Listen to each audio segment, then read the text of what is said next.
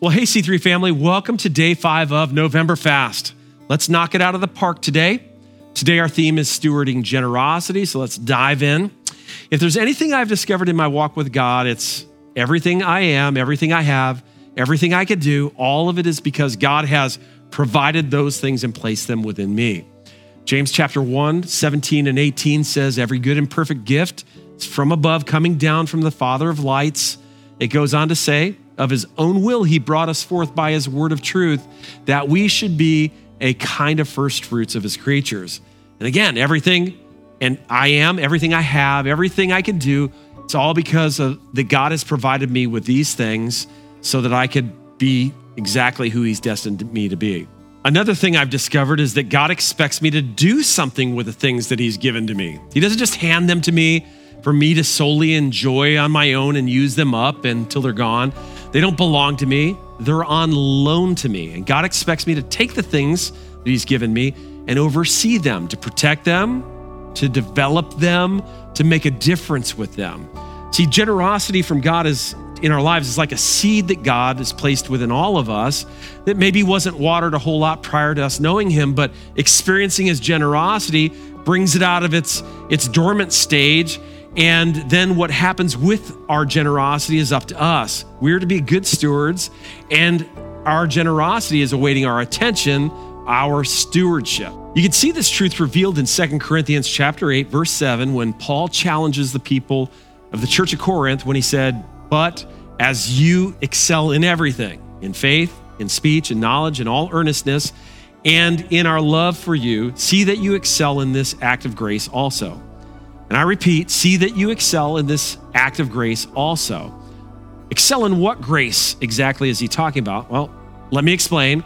As you read both books of Corinthians and as you discover in the dialogue there, these are people who excelled in many things, included soul winning, church growth, supernatural gifts, leadership development, and uh, Paul adds here in these verses faith and speech, knowledge, earnestness, and love. But he goes on to challenge them to excel in this act of grace also. And the grace that he wants them to excel in is the reality that Paul was receiving offerings from area churches, specifically for the churches in Jerusalem that were going through tough times.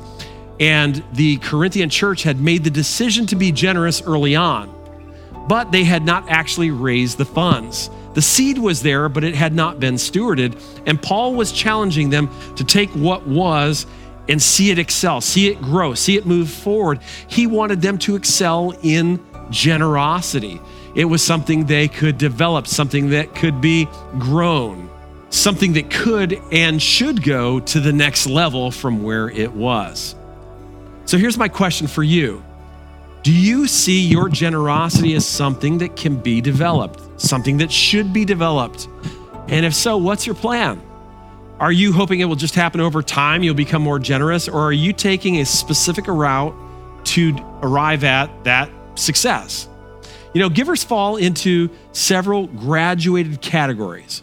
First, there's non givers, people who see their stuff as theirs, acquired by them, belonging to them. Giving away some of it would mean loss, so they don't. Next, there are reluctant givers. These people see their stuff as theirs, acquired by them, belonging to them, for them, but deep down in, they know that that view is wrong.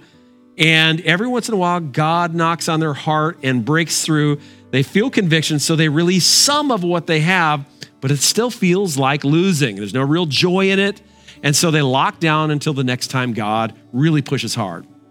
Next, there are sporadic givers. They really do want to be generous, but they don't take time to develop a plan for disciplined generosity.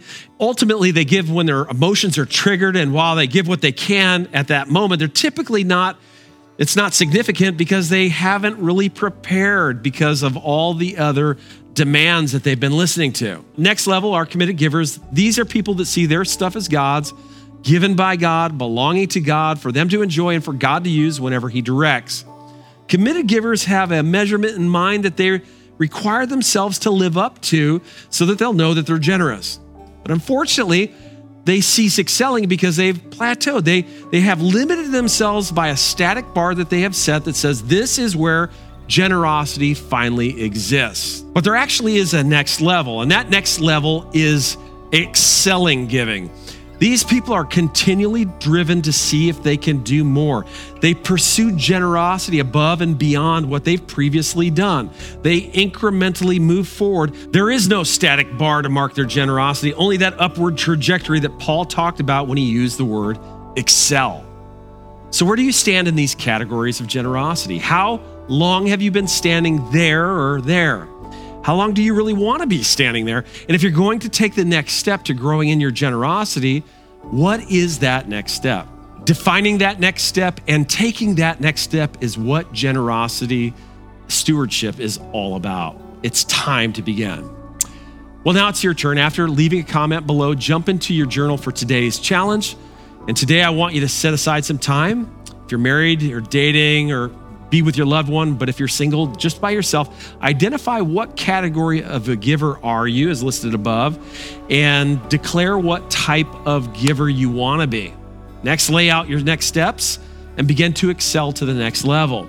Make a commitment to one another for next steps, then pray over that commitment and step into excelling in that grace of giving. After that, you're going to complete today's reading in the book of John and Proverbs. Don't forget then to spend some time working your prayer outline as you pray over today's theme, developing it specifically for your life. Finally, throughout the day, as you experience that burn again of fasting, offer that burn to Him as an offering and ask God to open the heavens over your life. Let's pray. Father, I thank you for drawing us into deeper levels of discipline. Lord, you're always want to bring us into a deeper place where we can experience more from you, and that requires us to be stewards of what you put into our lives so that there's a flow. Nothing's stagnant, nothing's locked down. We're not possessive, but we're able to be generous because you are generous. I pray, Lord, you help people to see what excelling next step is for them. They can not only define where they're at, where they want to go, what those next steps are, and then to, to commit that in prayer to one another and to you. Father, I thank you for leading us forward. You lead us, we follow you. There's no staying in the same place. And that applies to generosity. Bless your people as they fast, as they pray, as they seek your face in Jesus' name.